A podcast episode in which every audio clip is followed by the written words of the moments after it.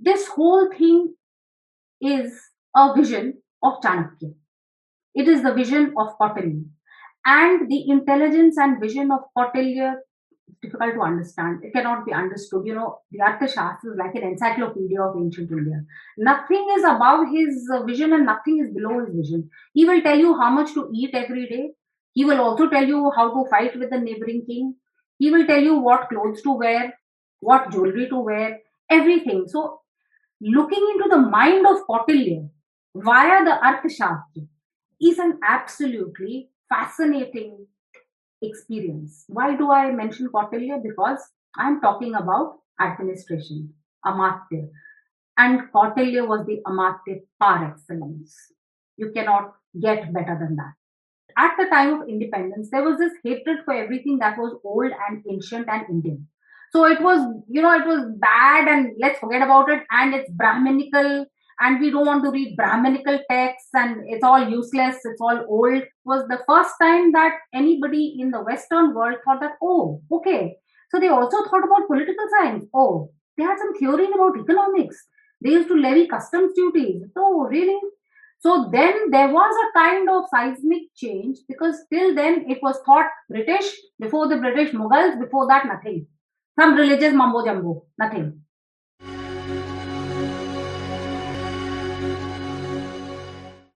I will explain what the Saptanga state theory means, what are the seven elements, and then I will explain each of these elements in theory and in practice.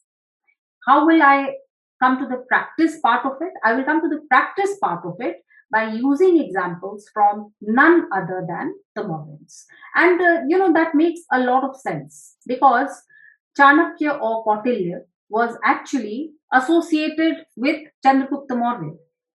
He was the one who actually picked up Chandragupta as a child, brought him up, and groomed him to be the king of the Mauryans. The entire empire was established by uh, Chandragupta and Chanakya together. So I am going to use as examples to help explain the concepts of the Saptanga state theory. So there will be theory and there will be practice. It's a point to note that I'm using the Mauryans because they are very closely associated with Kautilya. But you could use any kingdom, any state. You want to analyze the Chinese? You can. You want to analyze the Cholas? You can. That is the beauty of this theory. Now, before I start, I'm going to give you a kind of tiny introduction to myself, my work, what I do, and that will, you know, kind of um, associate, uh, will place everything and uh, give it context. So, as Tanya said, I was in the Indian Revenue Service. And after working there for close on two decades, I decided that my métier, my passion, my path lay in a different area. So I moved to ancient India. I took up uh, space in Mauryan India, I started writing a book of historical fiction. So I write a series, historical fiction series called Urnabhi, which is set in Mauryan India. And it's closely associated with, I'm, with what I'm telling you today because when I wrote the book, it was set in Mauryan India. Readers could not understand the background. So, what was the polity all about? What was the politics? What was the plotting, the people, the society, the religion, the clothes, the food, everything? So there was a glossary, but then I decided to write a series of articles on it. Those articles then turned into a web series. So right now I'm making a web series called Maurya which focuses on the Saptanga state theory and explains everything as per the Mauryans. So this is the inception of my research into the Saptanga state theory there is also one very important thing which I would not like any of you to miss. In today's talk, in all the other talks, I will be using a few illustrations. Please look at those illustrations very carefully. My illustrator in my team, we have many members of the team. A very star performer is Vitali Tare, the illustrator. And for each and every illustration, we have gone into the depths of historical research. You are not going to find such images anywhere else. Because we have gone into texts, sculptures, and uh, you know all kinds of historical evidence to try and bring it in front of you. So you will see some examples in front of uh, you today. And of course i would suggest that in greater detail you can go to my youtube channel bharat kirti and watch the series model but now with the end of this introduction i will move on to the actual concept of the saptanga state now the saptanga state why do we need to study it? That's because human beings have lived in agglomerations forever and ever. These agglomerations have become kingdoms, they have become nation states. And humanity has always tried to understand these nation states. So have we, so have Indians. But for some reason, probably because of colonial arrogance and the white man's burden and the idea that Indians are not able to theorize it, they have this very fixed idea that Indians are very good at some wishy-washy religious mumbo jumbo, but when it comes to real concepts, when it comes to sophisticated theorizing, Indians are zilch. So that kind of thinking has been so dominant that the Saptanga state theory has not received any importance at all. This is the Indian very old concept of the Saptanga state. Where does it come from? It can be traced back to our Itihas Puran traditions. It can be traced back to whole generations of scholars. And these generations of scholars have been mentioned in the Arthashastra itself. I am going to talk about Kautilya's idea of the Saptanga state, but he is not the one who originated this concept. It's a much older concept you will find discussions in the Shanti Parva of the Mahabharata. You will find discussions in various Dharma Shastras, including Manu's Dharma Shastra. You will find discussions across all our Chaturdash Vidyasthans. So this is not a standalone thing. Kautilya is the most important and the most um, complex ex- explicator of this theory. But this theory belongs to a period far older than his. And we will refer to some of the older uh, generation of uh, rishis and intellectuals who also contributed to the Saptanga state theory as far as I am able, because you know there's a lot of matter. So, don't we need to examine this theory of the origin of the state, this theory of the constituent elements of the state, at least on merits?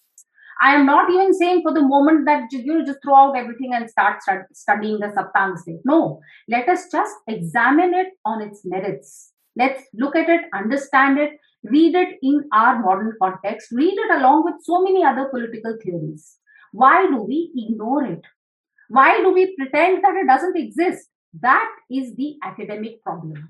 This whole ignoring of theories which have originated in our own soil, which are very fitted to understand not only ourselves but also the world. Remember, India has always, always been an outward looking society. It has never been an inward navel gazing society. We have always tried to understand the world.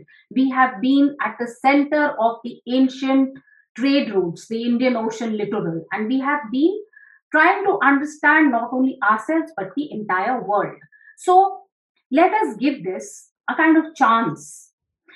What is the current idea of the nation state? We are all very much influenced by the Westphalian idea, that 16th century treaty between European Christian kings, where they divided temporal power, sacral power.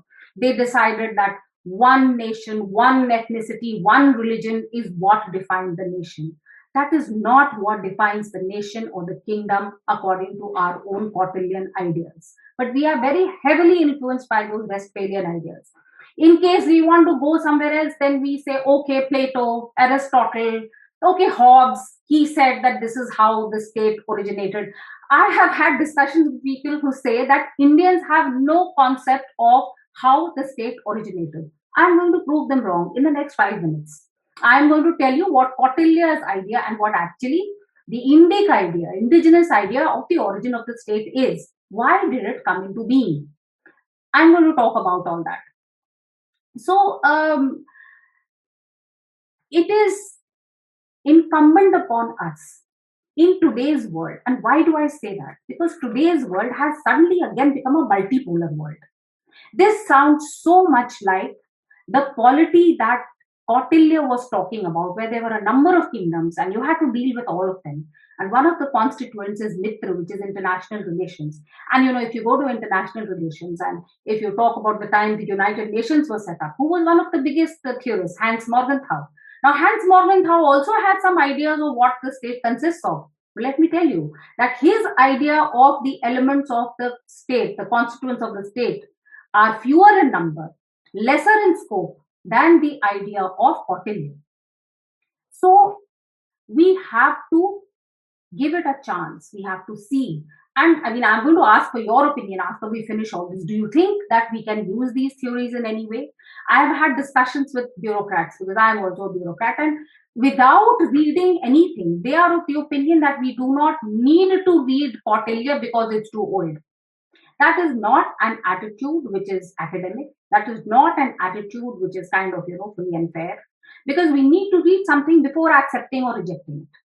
So, why is it that Hans Morgenthau can be called the ultimate uh, person who understood power and understood realism in politics?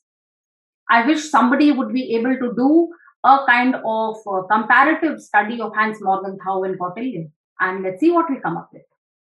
So, you know, this is the background. And this is the reason why we need to study the Saptanga state because now more than ever, we need to apply, and it is my academic opinion, that the application of Kautilya's Saptanga state theory to today's international politics as well as today's understanding of the nation state will lead us to a greater understanding, greater application, and better policy making.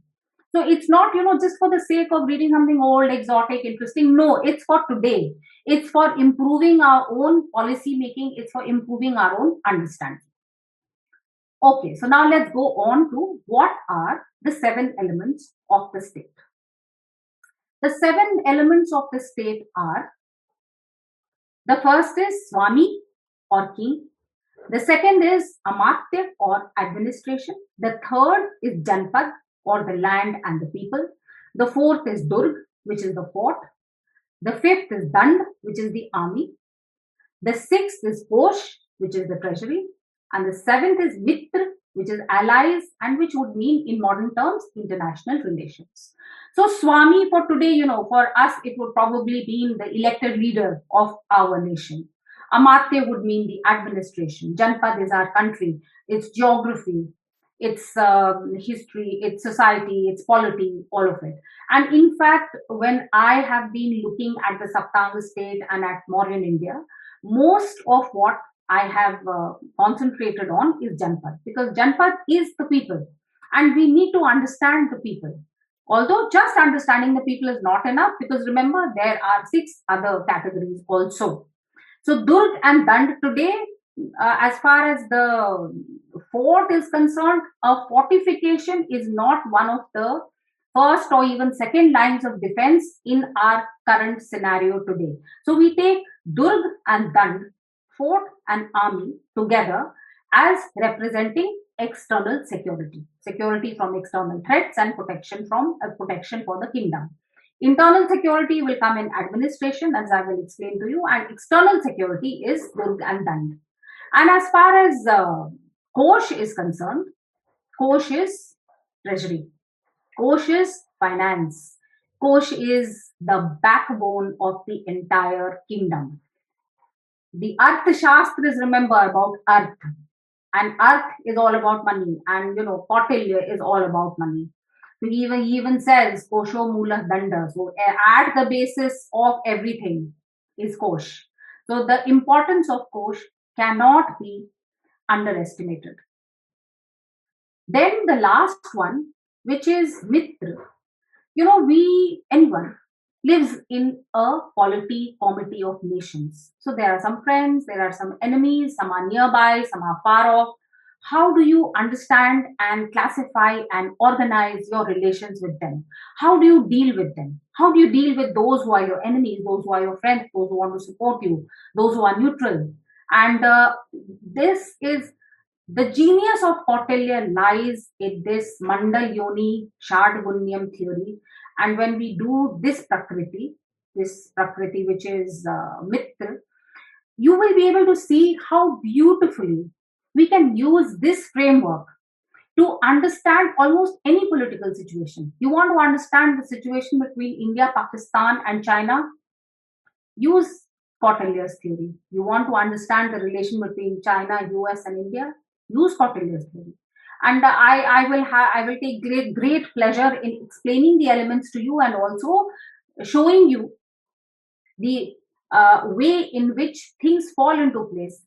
To understand something well, you need to know the framework and the structure. Once you have the framework and the structure in place, and you put all the elements together, the patterns throw up a lot of conclusions, the patterns throw up a lot of insights, and they help you to deal with any situation which will arise.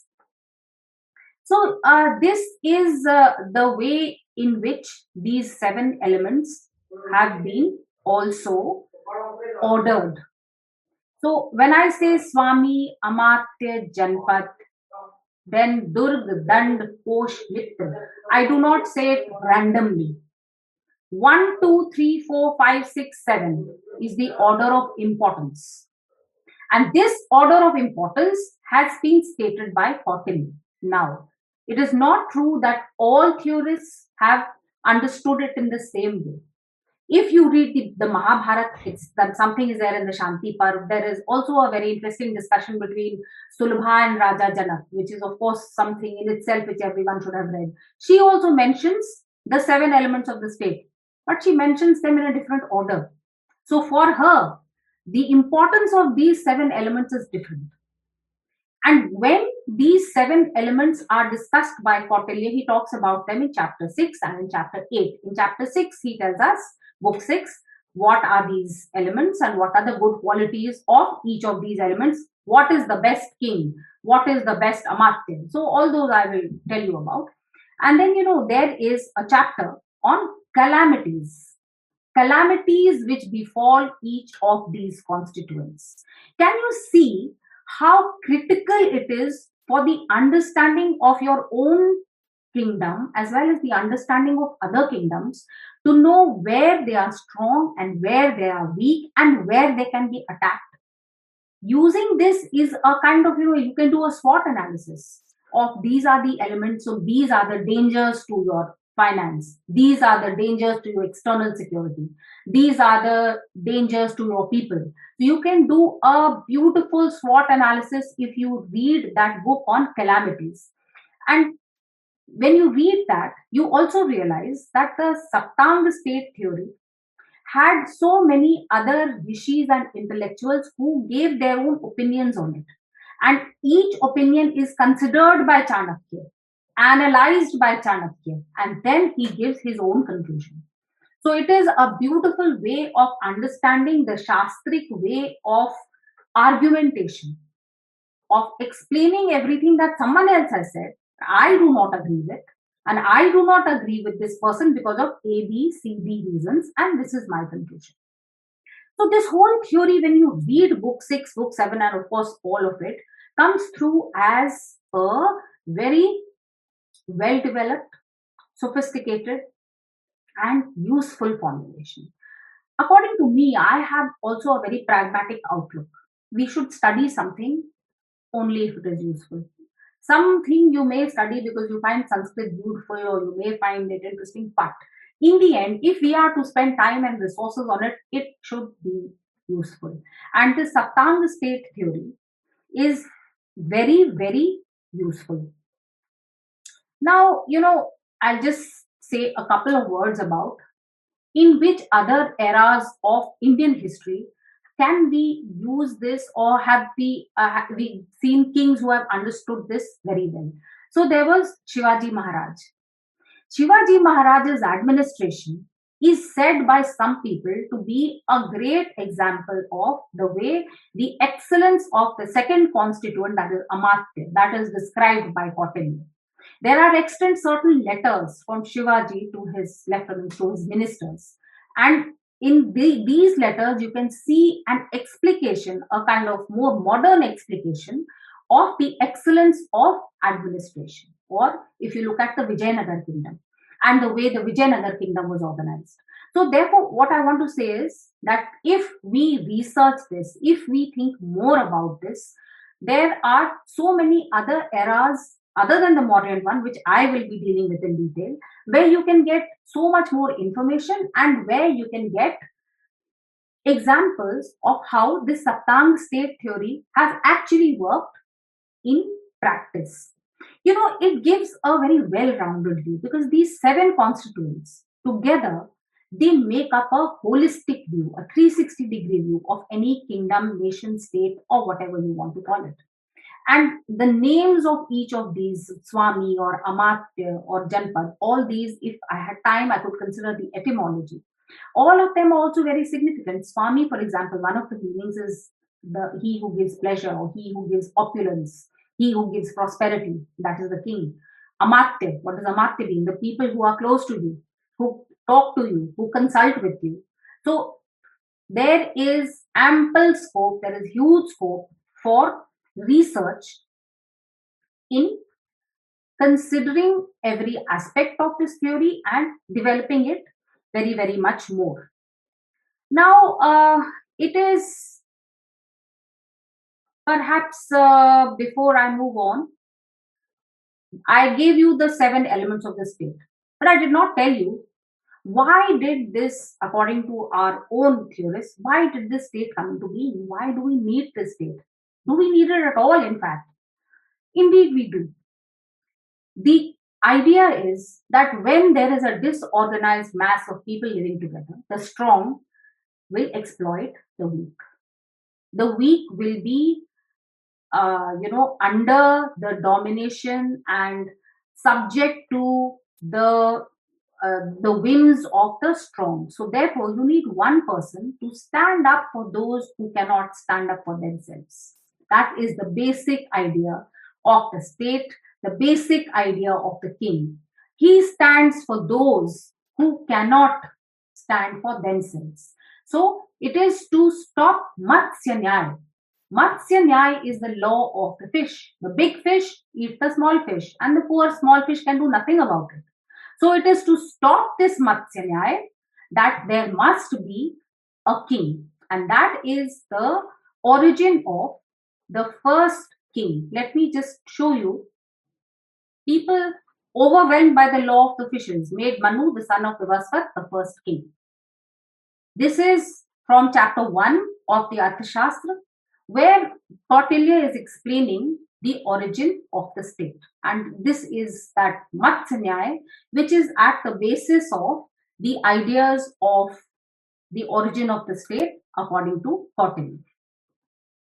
Now, uh, having given you an idea of why the state originated, the seven elements of the state, the good qualities of those elements, the calamities that may befall those elements, the use of this particular concept, I will go on to now the first element of the Saptanga state, and that first element is Swami or the king. Now, there is no doubt about the fact that the king is the most important element of all the seven. There is a whole list of good qualities. There is a whole description of, uh, and you know, I'm really, I can show you. So this is my copy of the Arthashastra, and all this that you can see. Oh, this is full of the long list of good qualities that the Swami must have. So the Swami had to be an absolutely exceptional person. He is the most and uh, important person, and that thing has been misunderstood very, very badly by many Western commentators. So, what do they say? That they say that Indians are incapable of differentiating between the king and the state. They think that the king is the state and the state is the king. The mere existence of the Saptanga state theory disproves this because there are seven elements of the state, not just one element, Swami, but there are seven elements of the state. And one is important, there's absolutely no doubt about it. Kautilya spends a lot of time and energy on explaining how the king is most important because he is the leader. He is the one who gives directions. He is the one who chooses the administration, the amatyas. He is the one who runs everything. So a lot depends on him. There are other uh, rishis and intellectuals, you know, for example, Bharadwaj or Vishlaksh, who have different views on the constituents. They do not agree that the king is most important. But Kautilya is absolutely certain about that. If you read the Manusmriti, it's absolutely certain about that. You read the Ramayana, you read the Mahabharata. All of them also point to the fact that they think that the leadership provided by the king, the running of the nuts and bolts, that is done by the king, and that therefore the king is absolutely the most important constituent. Now, I'll give you a little flavor of the kind of qualities that the king must have. And uh, well don't be too surprised at the very long list. I will tell you uh, some of it in english and i'll also read some of the sanskrit shlokas for you so the king has to be born in a high family. He has to be endowed with good fortune intelligence pious truthful grateful liberal energetic. He has to have the desire to learn. He has to be brave quick dexterous eloquent bold full of intellect and strength. The list of personal qualities that the king must have are absolutely legion. So uh, let me read what he says in this chapter, book 6, uh, part 1, is that he says Tatra Swami Sampat, which means these are the good qualities of the king. And then it goes on and on. Shauryam, Marsha, Shigrata, Dakshyam, Chah, Utsah, Guna. This is just to give you a small idea of the kind of things which are expected from the Swami, who is at the head of the kingdom. In fact, the Swami has to be superhuman in personal qualities. The Swami has to be superhuman in the work that he does, as we will see later. And uh, he has to maintain a very, very high level of excellence. In fact, you know, he has to be probably born with it. So if we go back to the story of Chanakya and Chandragupta, remember, Chanakya, it is said, saw Chandragupta when Chandragupta was playing with a, a group of uh, friends and he was pretending to be a king and dispensing justice. He sat there and he listened to what Chandragupta was saying and he recognized the stellar personal qualities in Chandragupta and he adopted that boy immediately and he took that boy and raised him and built upon his good qualities and made him the king. So, personal qualities are extremely important. So, now that we have a king in place, what does what is he supposed to do? What are the duties of a king? So, the first duty of a king, as you can imagine, is rakshan, protection, and he has a whole dand for that. So, rakshan, and then palan and poshan and Yoga Kshem. Can you tell us which book do you refer to for reading the Arthashastra? Yes, uh, that's an interesting question, and I would recommend only one. That is R.P. Kangle. There are three volumes one in Sanskrit, one in English, and the third one is a kind of, you know, it gives you all the conclusions. So, you must read only R.P. Kangle, and please don't go in for, you know, all kinds of uh, many different things that you know, for example, Patrick Olivelle or Mark McClish. I would absolutely not recommend them. Please read R.P. Kangle volume 1 to 3.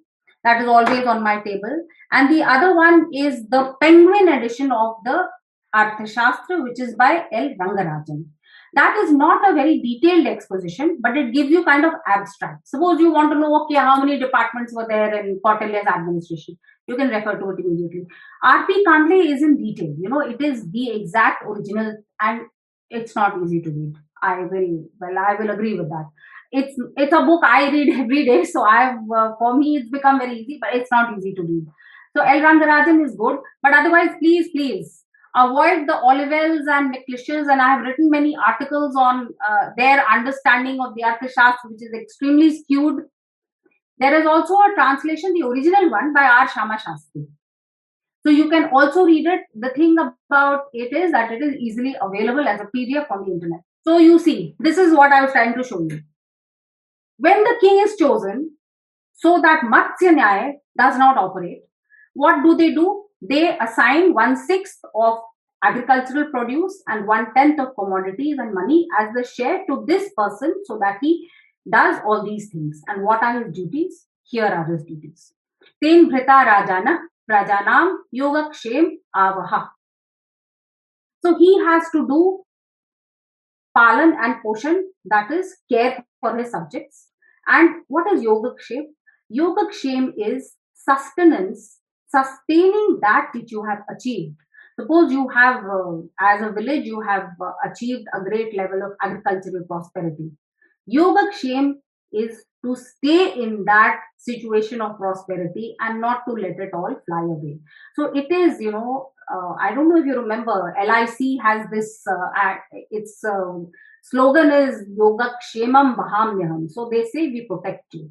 So think of it like that. The king protects everything that you have.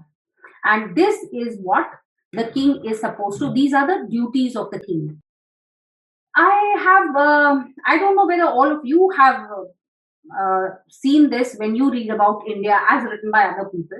There is a kind of really bad impression of Indian kings as if they are autocrats, they are lazy, they are just there to enjoy life. They have ranivasas with thousands of queens and they just do things for their own uh, fun. Nothing could be further from the truth as far as the theory is concerned, and also mostly, of course, they are bad, there were and are bad kings, but mostly nothing could be further from the truth.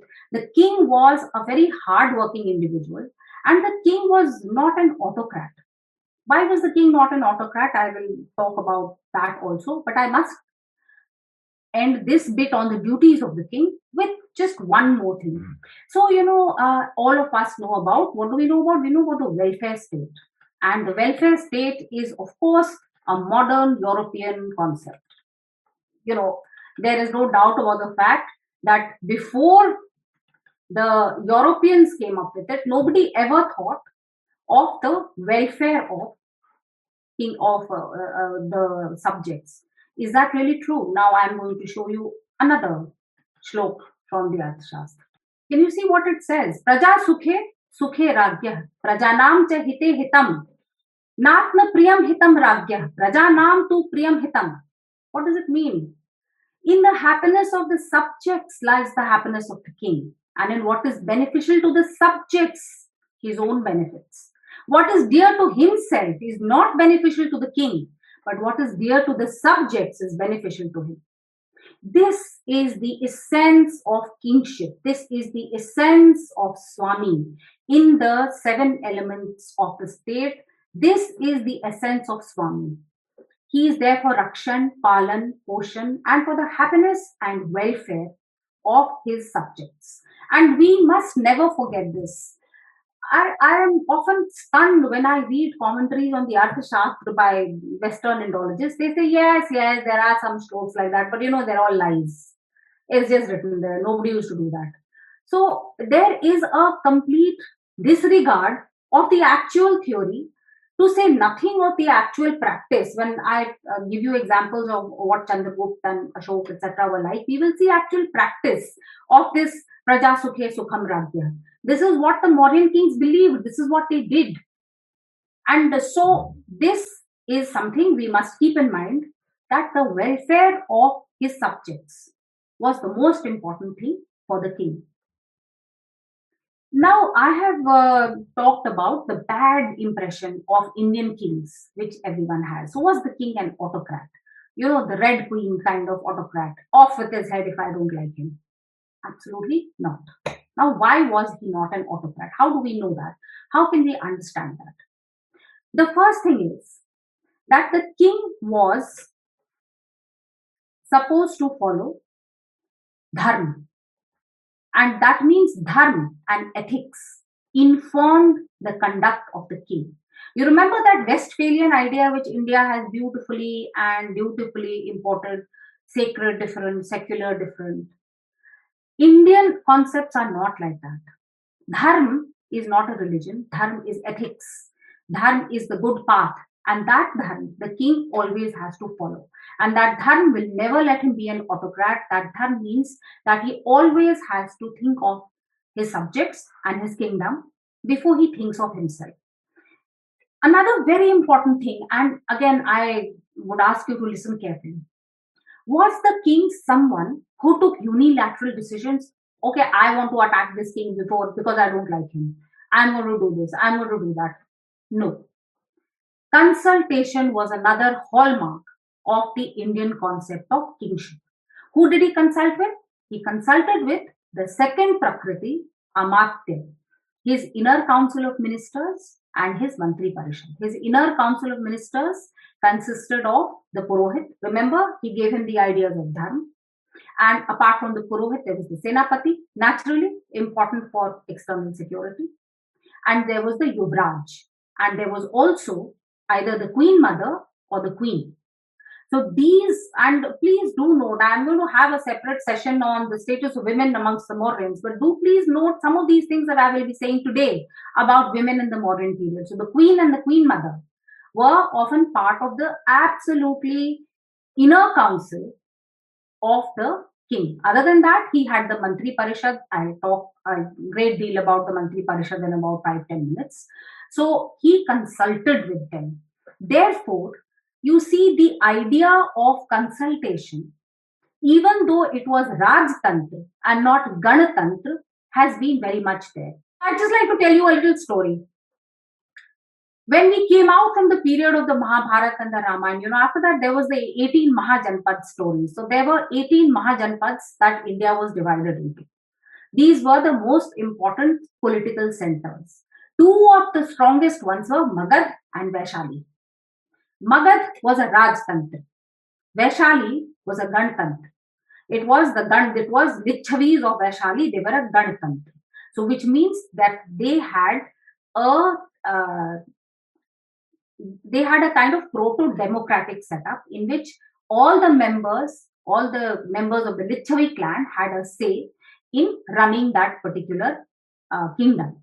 So there was a long, almost 100, 150 year old conflict between the Magad, uh, Magad and Vaishali. It is during the time of Bimbisar and Ajat Shatru of Magad that they actually finally managed to defeat Vaishali. And they defeated Vaishali. There is a absolutely fascinating story of Amrapali, the Ganika of Vaishali, who played a very important role in this fight between Magad and Vaishali. Vaishali lost. Therefore, perhaps the course of Indian history changed and we became a Rajtantra. If Vaishali had won, perhaps we would have been a Ganatantra. And this very important um, event did leave its echoes. How did it leave its echoes? because the idea of consultation, the idea of talking to everyone remained. So Ganatantra went away for some time, although it was it was there in certain pockets, especially in the Himalayan small uh, kingdoms, etc. But normally, over a large part of India, it went away, but it left its echoes in the idea that everyone must have a voice, the voice of the subjects, the voice of the amatyas. And the king did not take any unilateral decisions. This, so welfare of the people, his personal qualities, welfare of the people, and consultation. I will be talking much more about consultation in the next section, but keep this in mind. Consultation was another hallmark of uh, the Indian king. It is also said in Indian thought that the king cannot be too much of an autocrat. The king cannot be a dictator. Why? Because the praja will become restive. And there are so many examples of this. Take, for example, the establishment of the Mauryan kingdom. What happened with the Navanandas? The Navanandas were actually excellent administrators. The Nanda dynasty was the one which was before the Mauryans. They were the ones who had really angered Chanakya. And he had decided that he is going to uproot them and he is going to destroy them. And he did destroy them with the help of Chandragupta. So, what was the problem with the Nandas? They were excellent administrators. You know, they also did many kinds of innovations as far as currency and as far as army was concerned. What was the problem? They were deeply unpopular at a personal level because they were very exploitative and they used to um, keep the praja very unhappy. So the praja was restive. The praja did not want this kind of raja. And when the praja does not want this kind of raja, it is so much easier to displace him. So if you read the uh, play, which is called, um, uh, you know, um, the play which has been written by Vishakh Dutt, 5th century, on the uh, way that Chandragupta had come into uh, uh, come into the throne and how Chanakya had organized that coup and uh, how the dissatisfaction within the palace, the dissatisfaction within the city of Patliputra and in the kingdom helped them to overthrow the Nandas. So, this satisfaction and happiness of the subjects with the Swami is yet another very important point which is emphasized and see how different it is from normally what we think about kings. That you know the the happiness the satisfaction the contentment of the people under a king is very important. Otherwise the king himself becomes weak. The king himself becomes subject to being thrown over as was the case with when Dhanananda was thrown over by Chandragupta and Chandragupta ascended the throne. Now, we have this taken place. He had so many things to do. So, how did he do them? If you read about, there is a chapter on the Dincharya of this Swami. And it makes for, I mean, it makes me tired just reading it. Because his entire day is full. You know, he just gets four and a half hours to sleep out of 24. He gets up in the Brahm which is about 3.34 in the morning, and he works all the time. He has four and a half hours to sleep and about one and a half hours for bathing, etc. Little bit of personal time with his queens. Otherwise, for 16 to 18 hours, he is working hard all the time. And again, I am going to show you some illustrations and sketches of the kind of things that the king did. So when he got up in the morning, can you guess what was the first thing he did? The first thing he did was he used to talk to his spies. He used to talk to his spies because that was the most important thing that the king could do. I uh, again, you know, uh, uh, a kind of aside which we will see later. So uh, I would also again invite you to take a look at the illustration, at the way the king has been picturized, his headdress, all the way what uh, the clothes he's wearing, whatever is around him, because all this has been sourced from the oldest paintings that we have, which is the Ajanta painting. Some of the caves in the Ajanta paintings date back to the first century BC, which is the end of the Mauryan Shunga period. So we have traced them from there. We have also read up on what the king used to wear, do, etc. Can you see that many of the spies are women? So these are the things that uh, are important. In fact, you know, I may as well tell you right now that the Mauryan kingdom, the hinge on which the Mauryan kingdom depended was its spy system. Chanakya ran an efficient, huge, and it, it, it, kind of covered the entire subcontinent. And my book series, Urnabhi, is exactly that. So that Urnabhi is Urnabhi, which is the spider's web of the spy system which Chanakya had all across the country. See, it was a very big kingdom. And he had to keep his eyes and ears open on what is happening all the time. So the first thing the king did was get news so this is probably like getting up in the morning and reading the news. So the spies would bring news from everywhere, and that's what he would do first of all. Then after that, you know, of course, he had to confer with so many people. He had to confer with his uh, with his amatyas. I'm trying to show you again. He's conferring with his amatyas. So he will get information on defense revenue expenditure, especially every single day. And this is also done early in the morning. Then, other than that, who else do you think he would meet with? He would also, of course, meet with his Senapati because defense is very important so he would be, he would inspect his army every single day and here is an illustration of how he used to inspect the army every day so he m- meets with amatyas he appoints officials receives tributes dispatches letters confers with spies he also does some personal contemplation and then he inspects the army and confers with the Senapati. Now he also meets with his preceptors, which means that he has to talk to his uh, guru, he has to talk with his uh, with his uh, purohit, he has to meet all of them also every single day. And let me show you an illustration of that. So he is meeting with his guru, purohit, physician, cook. Please note, he used to meet his cook every day also. Not only physician, but also cook every single day. So you see how full the time of the king was, how completely full, and uh, he had to devote all his time to affairs of the state.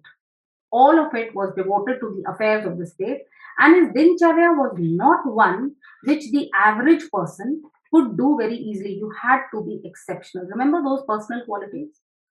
So this is a picture of the king, the Swami. Now, which Swami shall we talk about when we talk about a Mauryan king?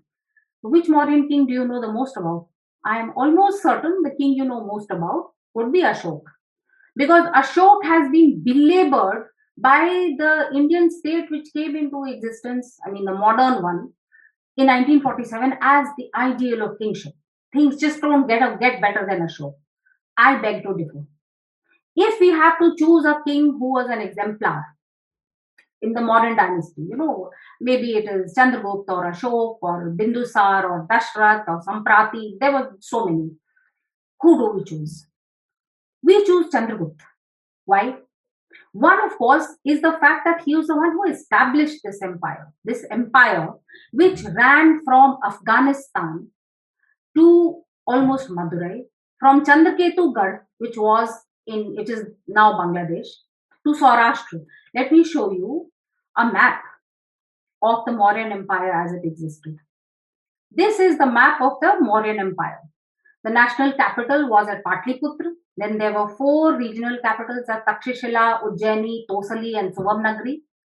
And the viceroys actually worked on behalf of the king.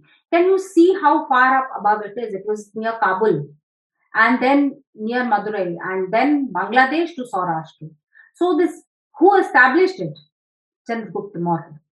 He was the one who established it within the confines of what is now today Afghanistan, uh, uh, Pakistan, and India. And then he fought with Sel- the Seleucid king Seleucus. Won in a in a kind of very bloodless and easy way, and took a lot of the territories of Seleucus back and established Seleucid Mauryan friendship. He was an exceptional person who laid the seeds of the subcontinent, of Bharat Bhumi, of Jambudvip, of India, the political seeds of its unity. In the past, if you want to see a reflection, what are we the echoes of? We are the echoes of the Mauryan Empire. What did Ashok do? He inherited the kingdom from his grandfather, ruled for 60 years, and ran it into the ground. An empire which had been going on strong for 100 years. In three, four decades after Ashok's death, it was all done and over with. So, Ashok, I'm sorry, no. Chandragupta, yes. What is another reason? Another reason is that the Saptanga state theory that we are doing right now is the one which is which has been explained by Kautilya. And Kautilya was associated obviously with Chandragupta. So it's much better that way to uh, talk about Chandragupta rather than about Ashok. What is yet another reason? And this is a slightly more nuanced reason. So why is Ashok famous? He is famous because a lot of his edicts have been found. They have been scribbled on rock surfaces, they have been written on pillars, and they have been found in places ranging from Kandahar to Madurai to uh, just across the entire subcontinent. And he was a very grandiose and a person very full of himself. So he would write very grandly about himself. And we seem to have totally bought his story about himself. So these stories are all about how good he was how much he cared for his praja all the good things that he did etc etc but where can we trace these precepts from? If we talk about say welfare can we trace it to the arthashastra of course we can. So the so-called much wanted edicts of Ashok, which showed the exemplary nature of him as a king. All of them are hoary old Indic indigenous concepts, which are understood in this peculiar narrative to have suddenly sprung up when Ashok became the king.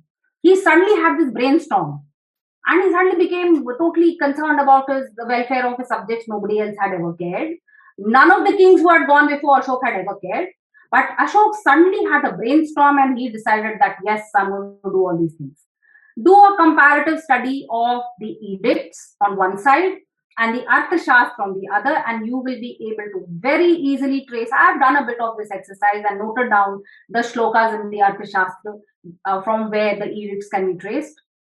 So you see the concepts and theories which are explained at length in a very grandiose and personalized kind of way. I, Ashok, I, Piyadasi. So, you know, in a very, very narcissistic kind of way, explained by Ashok. All of them are nothing but basic concepts of kingship, basic concepts of the state, as far as indigenous theory is concerned.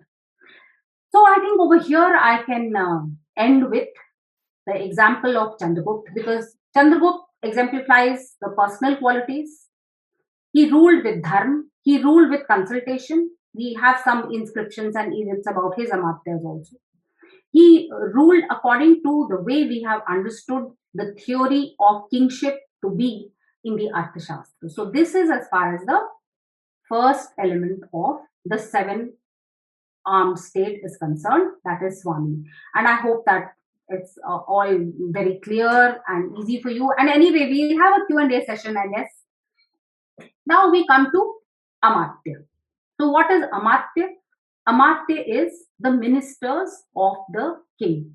The inner council, as I had told you, as well as the Mantri Parishad.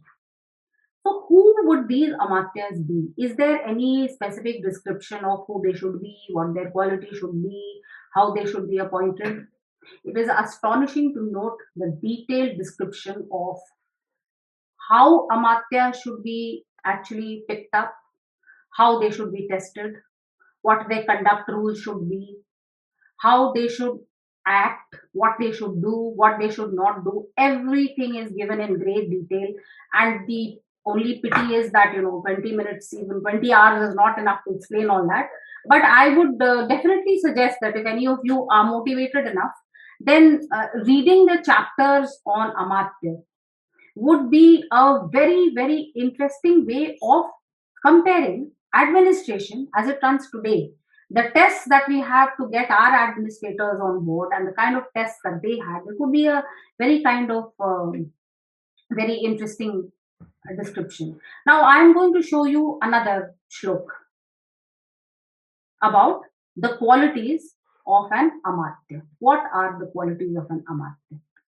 So, Sattva, Pragya, Vakya Shakti, Sampanna Nam. So, these people who wish to be amatyas must have Sattva, truth, Pragya, intelligence, spirit, intelligence, Vak Shakti, the power of expression. And these are the kind of people who have to come to be you know, to apply for becoming an amatya because becoming an amatya was not automatic. Do you know that they had tests? You had to take a test to be an amatya. What kind of test? Of course, Shastrik test. So our own Chaturdash Vidyasthanam, they had to be experts in that and they were tested on their knowledge. They were tested on their knowledge and then only were they allowed to become amatyas they had to have integrity. They had to have loyalty. And uh, there is a long description of different rishis say different things about what kind of people should the amatyas come from. Should they be old friends of the king? Should they come from the most important families? Should only their qualities be seen and nothing else be seen? So uh, how many should there be on all these i mean for example kautilya says there is no need to put down a number just have the number of amatyas that is necessary which makes sense because you cannot say in advance how many people you're going to need until and unless you know the size of the kingdom the complexity of its working etc so to all aspirants for state service they had to be learned in the Shastras. They had to be ready to give a test of their knowledge.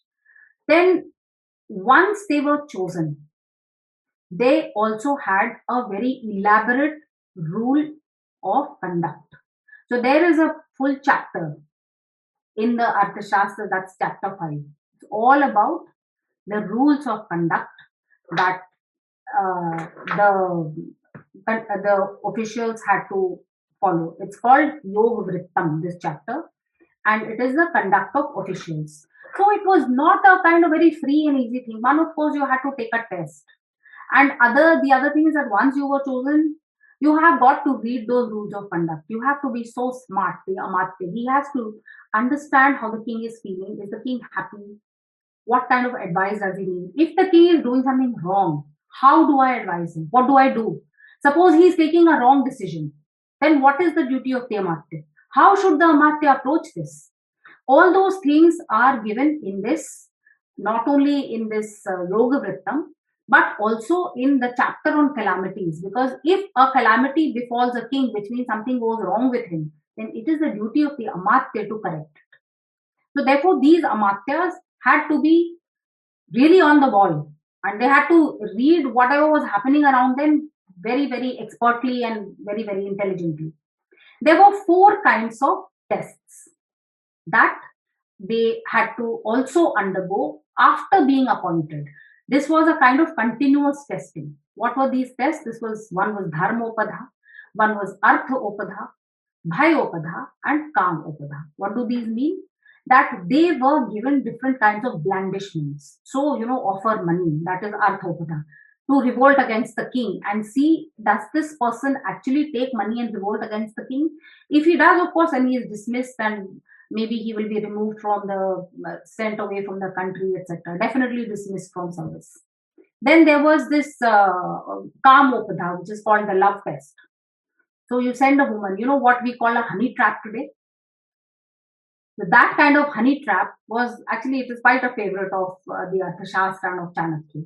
Because uh, women were a very important part of the administration and especially the spies. So this Kam was also a very important part. Then there was Bhai Upadha, which means scare uh, an Amatya or a Senapati into doing something. So would one of these administrators be so foolish or uh, fearful that he would go against his king?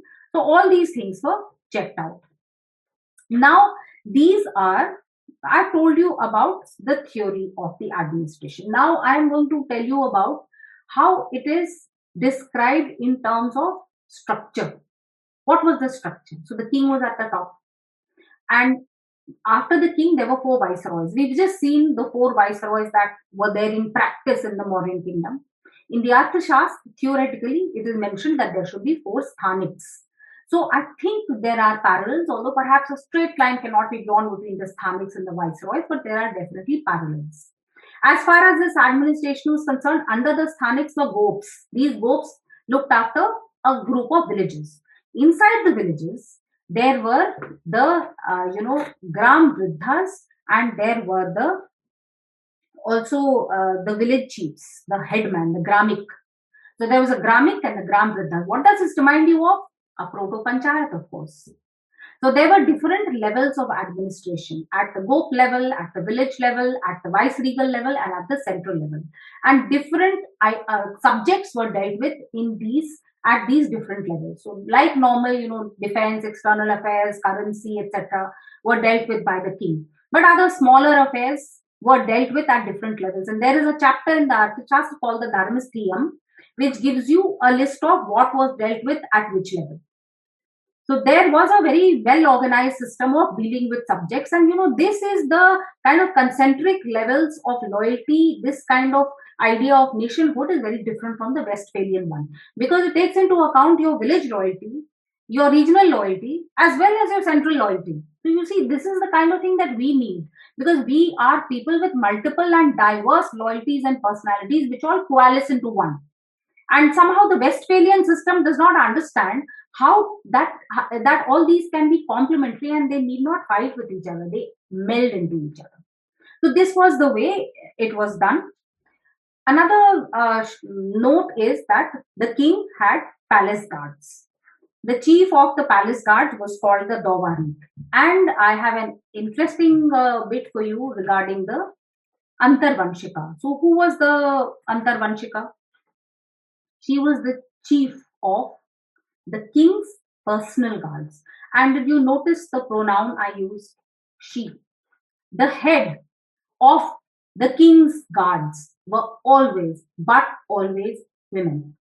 And this has been set down in the Arthashastra as a precept. The idea perhaps is that women are far more loyal than men.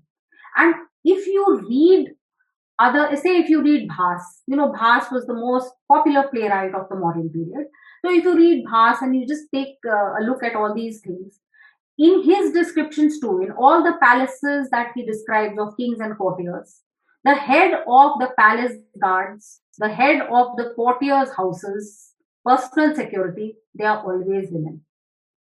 That's something which it is difficult to digest because women are not supposed to be security givers, they are supposed to be abalas who will actually ask for security rather than give security. But here, the situation was such that it was women who were the first and last and final arbiters of the security of the Swami.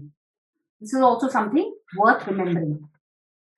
Now, uh, so we have the central administration in place. We have the king's guards. We have the palace guards. Now let's look at, say, you know, the council of ministers. So there were two towering figures. One was the Sannidhatri and one was the Samahartri. I'll start with the Samahartri. The Samahartri was a, a kind of mixture of home minister and finance minister. He was responsible for the budget, the revenue, expenditure. He was also responsible for internal security. He was responsible for all the departments, the different adhyakshas, which I will tell you about.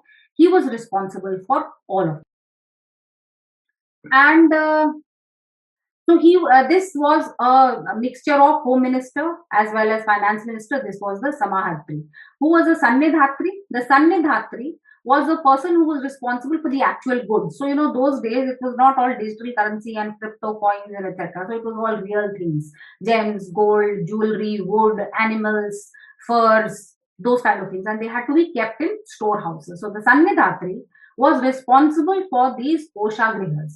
There, there was a network of them across the country. He was responsible for them. He had to make them, construct them, establish them, and be responsible for their security. He also had to have a secret storehouse known to nobody except the king to keep things for special calamities or for special occasions. And to keep an eye on all this, who did we have? We had a comptroller and auditor general who was called the Akshapatal Adhyaksh. So on July 31st of every year, I'm telling you this in terms of modern dates, the dates given are different.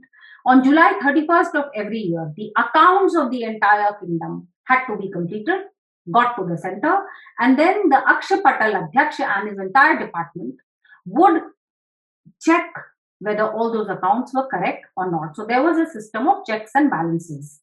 The Samahartri also kept one spy or a few spies in each department so that he could see that all these departments are functioning properly. So there were many types of uh, uh, storehouses. I am just going to give you a list of all the departments which are there in the Arthashastra. So there are 33 departments mentioned in the Arthashastra. I will uh, just show you a list.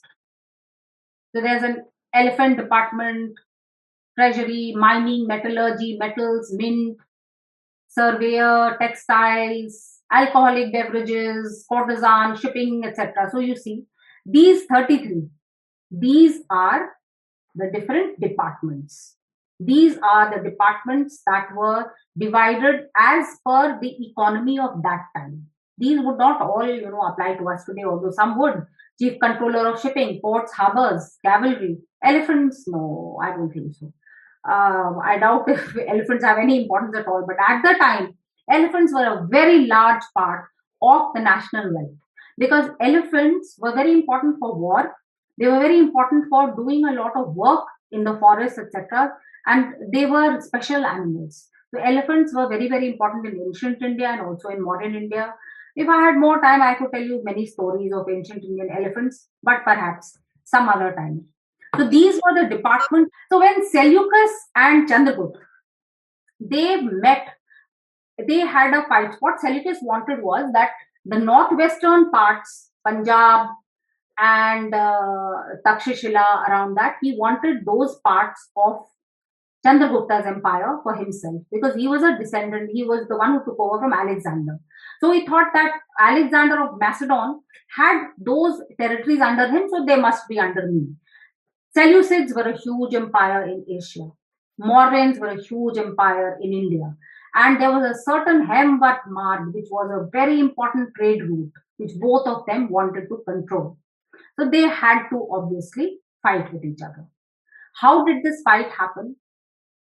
My second book, Urnabhi 2, is going to be released in a couple of months. If you want details of how this fight happened, which spies went where, how different kingdoms of Egypt and uh, Lysimachia, etc., etc., how did all these come into play? Read the book. But in short, Seleucus and Chandragupta met on the banks of the river Kubha, which is near Kabul. And what did they do? They entered into a treaty. All the skirmishing, guerrilla warfare, etc., whatever had to happen, happened before that. Then they, they entered into a treaty. What was that treaty? They entered into a marital alliance and elephants. Chandragupta gave 500 elephants to Seleucus. And Seleucus took those elephants back to him, uh, back to his own kingdom. And you may have heard, those of you who are enthusiastic about European history, about Hannibal and his elephants and the Punic Wars. So, it is most probably true that the wars, the Punic Wars, Hannibal's elephants were descendants of those elephants that Chandragupta had given to Seleucus when the two had entered into a treaty. So this is one story of elephants, and there are so many others, you know, because an elephant was, well, maybe if you have a fleet of Mercedes today, so if you had an elephant then, it, it was like having a fleet of Mercedes and a mansion and a swimming pool and what have you.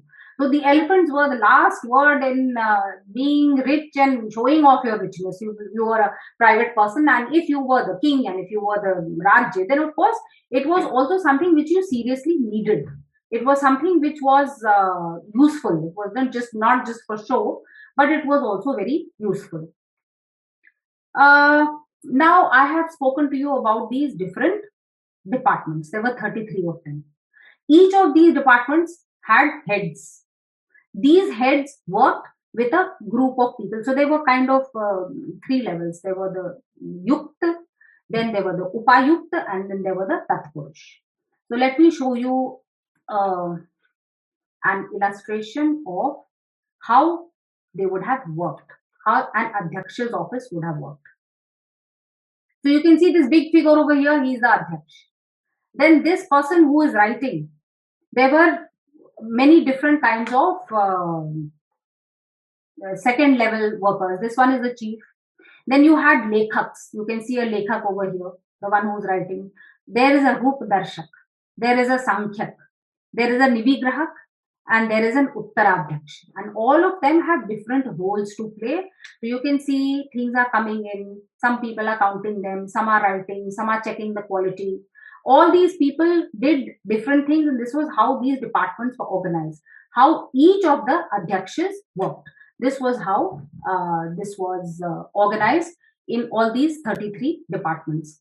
The departments, of course, depend on the way the economy was then and today of course we'll have to keep in mind that all these departments will be very very different and there will be so many new ones now you may well ask me of what use was this entire complicated system why Because the Mauryans were a behemoth empire. They were a huge empire. I've just shown you the extent. And they, for them, trade, which means trade not only along the entire length and breadth of the country, but trade with Southeast Asia, China, that means this side Asia, and on the other side with the Gulf countries, and via that to Europe with African countries. India was sitting at the center. You know, uh, for many years now, maybe 50, 60, 100 years, things have shifted to the Pacific Ocean. Earlier, action was in the Indian Ocean. Where are all the ancient empires of the world located? If you just open the map of the Indian Ocean littoral, check out all the ancient empires. They are all along the Indian Ocean littoral. And India was sitting right in the middle. The Mauryans were controlling trade. Remember, I told you their argument with the Seleucids was also because they wanted to keep control of the major land route. So they had land routes, they had sea routes. Then they had to, therefore, have a bureaucracy to control this trade. They levied customs duties, they levied taxes, so they had to collect all these taxes. They ran ships, they had ports and harbors, they ran caravans, so they had satvahaks and I must mention that there were 18 important guilds. These guilds were like proto corporates. So, you know, the textile guild would be the everyone who was in the textile business. Then there would be a gems and gold guild, that kind of but guilds in themselves are a huge topic. So I really can't say much about them right now. But to run this complex economic machinery needed this behemoth system of uh, bureaucracy. And uh, they also had See, it is said that the prosperity of the Mauryans depended on three things. One was trade, the other was agriculture. They had developed agriculture, irrigation systems, and development of the amount of produce that was um, able to be got from the land jumped during the Mauryan period, mostly because they had wonderful waterworks and irrigation systems. Again, I wish I had time to explain to you. Some of the irrigation systems of the Mauryans survive to this day. And we have inscriptions which tell us when Chandragupta and his viceroys had this particular waterworks made. And uh, it is a fascinating study on its own. So, agriculture with the basis of irrigation and waterworks, canals, lakes, artificial irrigation, etc and the last thing was the army. So all this was underwritten. The security was underwritten by the army. So you had to have a bureaucracy to control all this. Now you may also ask me that I've been telling you all kinds of things. So how do you know it's true? From where do you, if you want to know about it or if you want some evidence, where do you get it? So the evidence lies in inscriptions, in texts, in so many remains. Like I told you, you know, uh, in Saurashtra, there is an inscription of Rudra Daman, which gives you a description of how Chandragupta and his viceroy Pushyagupta actually made that particular Sudarshan lake because that place was going through a kind of water scarcity, water paucity. So they had that man-made lake made to provide water for drinking and irrigation. So if you uh, go in for reading the edicts and the descriptions of the different things. If you you know get uh, kind of ignore all the grandiosity and narcissism of ashok and actually read what he's writing. So he talks about all these departments the ones i have mentioned the works done by them. Then there have been other inscriptions found in different you know maybe on stone vases or on copper plates etc which talk about the different departments of the kingdom. So there is evidence to show that the theory which has been written in the Arthashastra had a parallel in the practice that was there during the Mauryan period. So that is uh, as far as uh, evidence is concerned. This whole thing is a vision of Chanakya. It is the vision of Kautilya. And the intelligence and vision of Kautilya difficult to understand. It cannot be understood. You know, the Arthashastra is like an encyclopedia of ancient India. Nothing is above his vision and nothing is below his vision. He will tell you how much to eat every day. He will also tell you how to fight with the neighboring king. He will tell you what clothes to wear, what jewelry to wear, everything. So, looking into the mind of Kautilya via the Arthashastra is an absolutely fascinating experience. Why do I mention Kautilya? Because I'm talking about administration, Amatya. And Kautilya was the Amatya par excellence. You cannot get better than that. The stories about him also are absolutely legion. He is mentioned in Jain and Buddhist uh, uh, sources. He's also mentioned in the Brihat Katha Manjari, Katha Sarit Sagar. And you know that these 10th, 11th century Sanskrit plays are actually based on a 6th century BCE Prakrit work called the Badkaha. So it is part of art history. This, the stories of the Badkaha, that itself is lost. They are part of our history. Then we also have Greek sources. You may have heard of the Indica of Megasthenes. So the Indica itself is lost, but other uh, Roman and Greek writers such as Strabo, Justin, etc., have given us excerpts from that. So in those are mentioned very clearly. For example, in the Indica, one of the extracts, it's mentioned very clearly how the city of Patliputra is organized. And when you see, you know, there's a department of weights and measures mentioned in the list of uh, departments. So that extract also mentions that there is a department of weights and measures. There is also a department of coins. There is also a department of measuring water and irrigation. So if you see Greek sources, then too you get a lot of pointers about how in practice many of these theoretical things would have actually worked. So there you have it. You have the Swami, the Swami who is aided by Amatya or administration in a in a in a huge nation state with very complex economic, cultural, and social activity. I've been talking more about administration and economy today, but in the next talk, I will be talking about Janpad, and then we will get into the nuts and bolts of how the people lived and uh, what kind of bureaucracy was there even in that. You know, they left nothing alone. The Mauryans just left nothing alone. They taxed everything, they listed everything, they categorized everything, and they organized everything. So we will see how in the next time we'll be talking about uh, Janpad, and uh, we'll see I think for the next two talks, I want to talk about Janpad. I think that's the way I organize it because it's a very complex topic. But for now, Saptanga state and the first two elements, Swami and Amatya.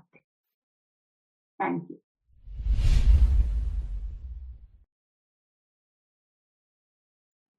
Thank you so much, Sumedha for that really enlightening and uh, analytical talk that you have given, which makes us feel even more proud of our ancestors uh, apart from that, when you spoke about the elephant story, I remember uh, reading one story uh, like this uh, on the internet. It says that when Alexander came and he uh, tried to attack Porus, uh, Puru, yeah, the king. So the first image he saw of Porus was there was this huge elephant, and standing on his head was seven foot tall Porus.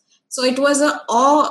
you know, he he was he was in shock for about five to ten minutes looking at that image only of a huge elephant and a seven foot man standing on top of it. That was the thing about elephants, you know, they struck awe into the hearts of everyone who saw them because they were so big and huge. So that's why the position of elephants in ancient India. Also, in the Rig Veda, during the Dashrajanya war, they mention about a whole governance system of Gramin and Grama. So we had this governance system since the ancient Rig Vedic times, which kept changing so that is so wonderful that speakers like you are you know going into this space and letting us know being in the practical domain for so many years in the bureaucracy. Uh, so in the links for all the audience members i've dropped links of the books recommended by sumedha ji to read on the arthashastra. I've also dropped sumedha ji's contacts on twitter and facebook and also the book Urnabhi by sumedha ji on espionage and adventure and seduction in the, the Amorian tale which is very interesting. Watch Morello. It's on YouTube, Bharat Kirti channel. Watch it, and you'll get uh, uh, because I I spend one episode on everything, so you'll get everything in greater detail. Yes, I've dropped the link of uh, Sumedhaji's channel as well in the links. Please do go through all of them and please uh, explore them. Namaste, uh, Sumedha ji, namaste to everyone.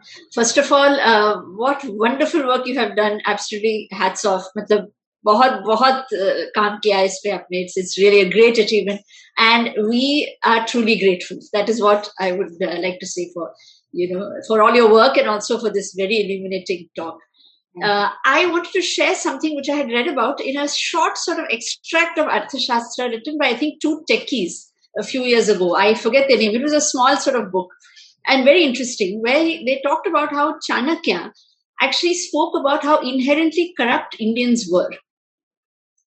He actually talked about it, which, which connects to all those things that you're saying, the spies. You know, so he said you have to constantly watch for what, what they're doing. You know, they're doing in Hera you know, their accounts, in this, that. So he actually had an eye on everything. He was on the ball with regard to all these things, and it's it's like truly admirable. So, did you read what he actually says about uh, bureaucrats? He says just like fish in water, you don't know how much water they've drunk. Huh. So, like that is what a bureaucrat is like. He is there, and yes. what he is eating, you don't know. You don't know. So there's got to be a watch kept on them. Finally, the Samahartri had one group of spies in each of these departments so yes. that get corruption. And there are separate two chapters on corruption, which I will yes. This is what was it was sort of summarized in this book, and I really laughed when I read it because even way back then he analyzed the psychology of Indians, you know, which is not just Indians, also South Asians, as they generally believe, the tendency towards corruption. Uh, that apart, that is one point, and of course we have so much to be grateful for to to Chanakya. But what exactly happened during? So of course during the Mughal times, I may be wrong. You have done all the research on this, and please do you know um, enlighten us. Did the Mughals, any of the kings, ever look into these um, uh, you know works, uh, or were they inspired by anything of Chanakya? One, two. No. Did the British bother? Mm. And three, what about well-read people like Dr. B. R. Ambedkar? Did he ever consult this before framing our constitution? Which I'll be very frank to say that it's not really a constitution which represents the majority of the people.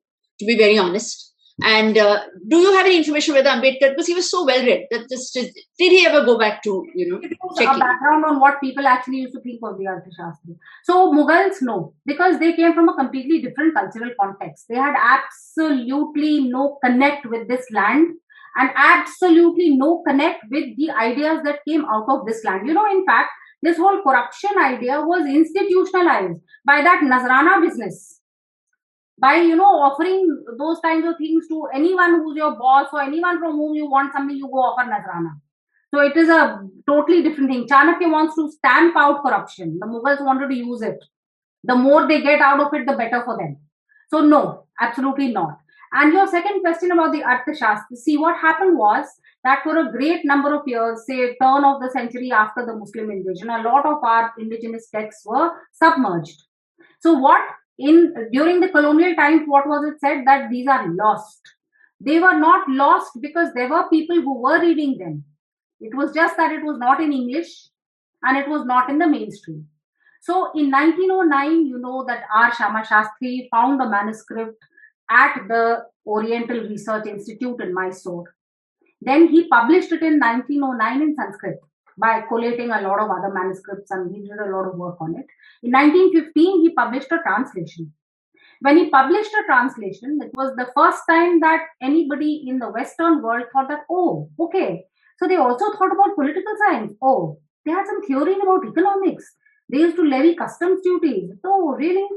So then there was a kind of seismic change because till then it was thought British, before the British Mughals, before that nothing some religious mumbo jumbo, nothing. So th- there was admittedly a kind of sea change, but it did not enter the mainstream of academia. I am not at all aware of any writings of Dr. Ambedkar on Arthashastra. And the reason for this, uh, there is a IDSA, that is the Defense Research, Manohar Parrikar uh, Defense Research Institute. So IDSA for the past few years has been trying to look at indigenous areas of knowledge for the military. So the Arthashastra is full of that. We'll be doing that too. So there was a seminar on that and there was a discussion on why. Other than that, being a bureaucrat, I have interacted with bureaucrats in RAW. Now, Kautilya was an expert on espionage. Why are none of his tenets used? Why are none of his things used? So the reasons they gave one, at the time of independence, there was this hatred for everything that was old and ancient and Indian. So it was, you know, it was bad and let's forget about it. And it's Brahminical and we don't want to read Brahminical texts and it's all useless, it's all old. And I have got this also from serving bureaucrats and talking to people who are in RAW, for example. You know, one of them read my book and he was struck by the espionage in it. So I told him this is from Kautilya. What stopped you from reading it? So no, no, it's too old and it's too useless. So there was this whole baggage, this whole mental baggage that you know, Mr. Nehru, young India, modern India, it's not going to look back. Never mind if there are some useful things that we can get if we look back and we can adapt them for ourselves. No, we are not going to look back. And Deepanjali, I'm very struck by what you're saying that before framing the constitution, did we read all this? No, we did not. Because we basically uh, cut pasted the 1935 GOI Act. So, of course, we didn't read all this. If we did, a lot of things would be different. Thank you. Thank you for the response. I know that we didn't read. My doubt was because Dr. Ambedkar was so well read, did he ever refer to it? Very interesting that you mentioned that. Blind spots, I guess, Deepanjali. It is. We are paying the price for it clearly. Anyway, thank you. Thanks for your. So, uh, do we need to read this, Sumedha ji, Chanakya Niti? We don't read the Chanakya Niti. It's a kind of uh, false thing. It's a medieval document made up by I don't know who. Please do not read the Chanakya Niti Shastra. Mm-hmm. It's full of a lot of rubbish. It's a misogynist kind of text. In each and every shlok, every other shlok, you have something against women. Please don't read that. It's a read the Arthashastra and you will only learn good things. Thank you, Sumedha for clearing that. A lot of confusion in people's minds regarding Chanakya Niti and Chanakya. So that's a big no-no. Big no-no. Okay, Don't so- waste your time. One note, if you want to read aphorisms, small ones, read the Panchtantra. The Panchtantra is nothing but a restatement of the Arthashastra in simple and easily understandable ways. So if you really want to read, and there are some apt, pithy aphorisms in the Panchtantra, which it will give you pleasure to read. So read the Panchtantra. I was waiting for your, uh, you know, your talk on that um, part where the, the Kautilya, you know, describes about the security of the kings and all. Uh, I had read long back, and then I saw a photo of uh, Colonel Gaddafi, you know, surrounded by the ladies' guards, lady guards, and uh, that uh, struck me a very uh, very hard that we in India we had forgotten, but probably I don't know, probably by the force of psychophancy, uh, Colonel Gaddafi had done that. Well, that's that's besides the point. Uh, uh, my question would be like you see, uh, I'm I'm of a belief that if India is to be to become Bharat, if you understand what what I mean, uh, there has to be a second republic and that republic has to be based on Indian ethos, uh, which is you know very uh, beautifully described in Kautilya's uh, Arthashastra. Uh, from your experience as an administrator and you know your personal experience and other experiences, do you see that happening in near future? no, absolutely not. Absolutely not. Because our entire education system teaches us nothing except whatever is regurgitated by the Western academia. Have you, do you, did you know that there were seven elements of the state? Were you taught Swami Amatya Janpad anything in school, in college? Was I taught? No. I am all, I studied different subjects. I'm also a student of sociology. So was I taught anything Indian in my sociology course in Delhi? No, except of course one thing, that wonderful favorite of everyone, the caste system. India is nothing but the caste system. So I spent two years in the Delhi School of Economics. One year was only caste system. But anything else, all the other traditions of the other different knowledge traditions, I was not taught. Nobody is taught. We are, what do we do? Montessori system. So what do we look at? Some 10 plus 2 plus 3 system. We do not have indigenous education. So nothing like this Lalit is going to happen. Do not hold your breath until and unless we change our education system, nothing is happening. Because we simply do, and you know, the kind of things I'm doing or some people like us, they're not enough. There has to be a concerted effort to bring all these Vidyasthans back. Now, I am uh, trying it myself. I'm also a teacher and I uh, teach Shastric sociology, which is a mixture of modern sociology and Shastric knowledge. So that's the need of the hour. We cannot and should not throw out contemporary education or Western education, but we should definitely go back to our roots and see what is the kind of education that will be useful for us and try and merge it in some new system which comes, I do not see it coming. Not for the next decade. All of us, we are all, you know, whether it is Sangam Talks or whether it is me or whether it is others, we are engaged in doing our little bits. But are these little bits enough? No, they're not. We still don't have critical mass. So a lot of work needs to be done and it has to start with education. There is no other way. So, uh, so uh, like Sangam Talks is doing a very good uh, good job in uniting all these people. Uh, well, uh, what extra could be done to to amass that critical mass you are talking think, about? Uh, no, I think what needs to be done is to um, have a very strong review of education policy and the content of education. And there first has to be some kind of commission set up which will compare the Chaturdash Vidyasthanam and plus four with the modern system of education, draw parallels and draw up a syllabus. And then once that syllabus is drawn up, then there should be consultation about how we can actually connect and coordinate it with modern science, with uh, you know modern education, etc.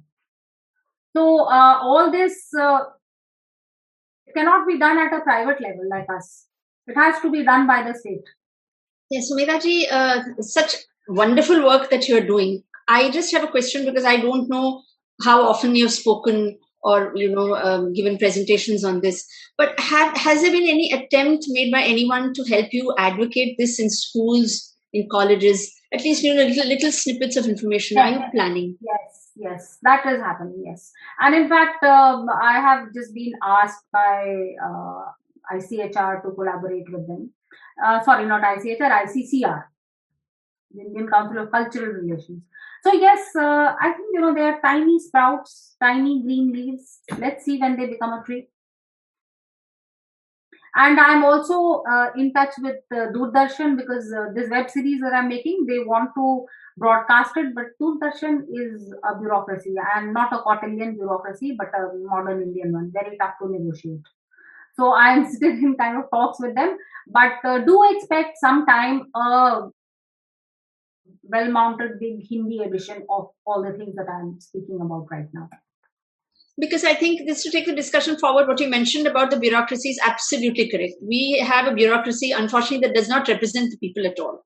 Believe me, this is something I've always felt. The bureaucracy doesn't. There to stop you rather than to let you do something. And they don't respect the cultural traditions also of people. They just go by these. We have foreign laws. There's there's no doubt about that. Often many of our laws are totally uh, contradicting the way people live. You know, in, in, in terms of our culture. I'm not talking broader things like discrimination and things like that. That that's different but uh, our bureaucrats especially need this training so what would be great actually is if you could get this into the curriculum of the training of upsc as in for IAS officers absolutely absolutely that's, that's the kind of thing one tries uh, you know to get it into raw or to get it into uh, but you know if uh, somebody from LBSNAA was listening to us they would roll around the floor and laugh that's the impression and that's the idea they have of Kautilya or Arthashastra.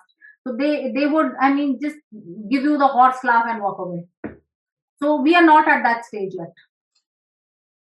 Yeah, which which is it's a, it's a pity. Everyone is ignorant. If I were to talk to anyone about uh, they would know nothing, but they know that they have to laugh at it. But you know, if I may add that, especially since last year's lockdown and Doordarshan putting out all these old uh, serials, Ramayana, Mahabharata, and also I believe Chandragupta Maurya, there was a huge revival. Suddenly, I was reading in places that young people. Panjali, please don't talk to me about television serials. And they had an interest in Chandragupta Maurya. I know it won't be correct, it's not authentic, many things will be wrong. Absolutely and completely anti such serials, they spread misinformation. Yes, that's true. And uh, Chandragupta Maurya, the serial, it gives me fever please don't talk about it. I, if I could, I would just, you know, stop all these people from making these absolutely historical. True, I, I agree. There's a lot of distortion. I agree. But what I'm saying is, among the public, there is an interest to know. They want to know, and there is Chandragupta Maurya is an interesting uh, character also because of the caste element, because he wasn't oh, a Kshatriya. Yes, and that is what I have noticed in all my talks in India, Europe, USA. There is a huge desire to know. Huge there is no doubt about that and maybe you know that will be the catalyst will make every, which will make everything move forward And I think especially among the young, that's why I mentioned the first point that, you know, if this can go to schools and colleges, you know, and just... Uh, you will be interested to note that I teach a course on Kautilya's Arthashastra and Saptang stage to small children. Oh, very. I just finished the first one last month.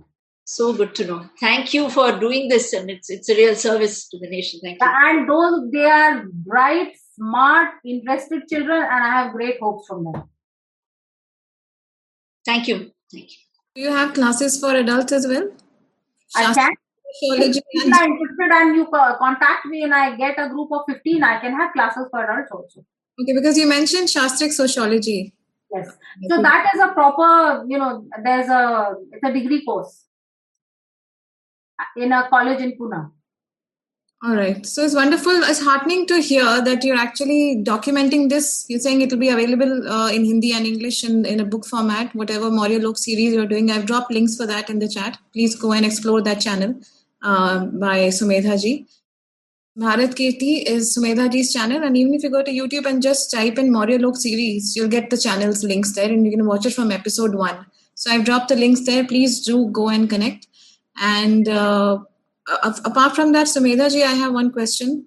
Uh, the concept of nation state that we have today uh, is not co- commensurate to what our ancient system of the state was. And the nation state is more applicable to the European and you know these unions where there's one culture, one religion, and one state. So it's being thrust upon us. Uh, where do you think there's a solution to this? The solution to this will have to be very wide ranging. You know, we are a democratic country if people, all of us, if we wanted to change and if we start a movement for this kind of change, then only can it happen. Right now, today we have a constitution. Now, in a democratic country, the constitution is supreme. So we have to follow it whether we like it or not. If we want to change the constitution, then we have to, all of us, start a movement. Perhaps there can be a referendum on that perhaps a new constitutional uh, constituent assembly or constitution commission can be set up. I am of the opinion that this should happen sooner rather than later. Because the kind of uh, pulls and pushes and the non applicability of the constitution to so many issues in this country is very obvious. But again remember we are a democracy and it cannot be done except by following due democratic process for that due democratic process, I think what we can do is get, get awareness. Get awareness so that people are interested, so that people ask for change. And when in a democracy people ask for change, that change always comes. And I think that is the only way it can be done. It cannot be some kind of top down or some group thinks that, okay, this should be changed and that should be changed. It cannot be like that. It has to be a, a popular movement a new constituent assembly should be set up and the terms of reference of that should be very carefully crafted. It's a huge task tanya. And uh, well I, I don't see it happening right now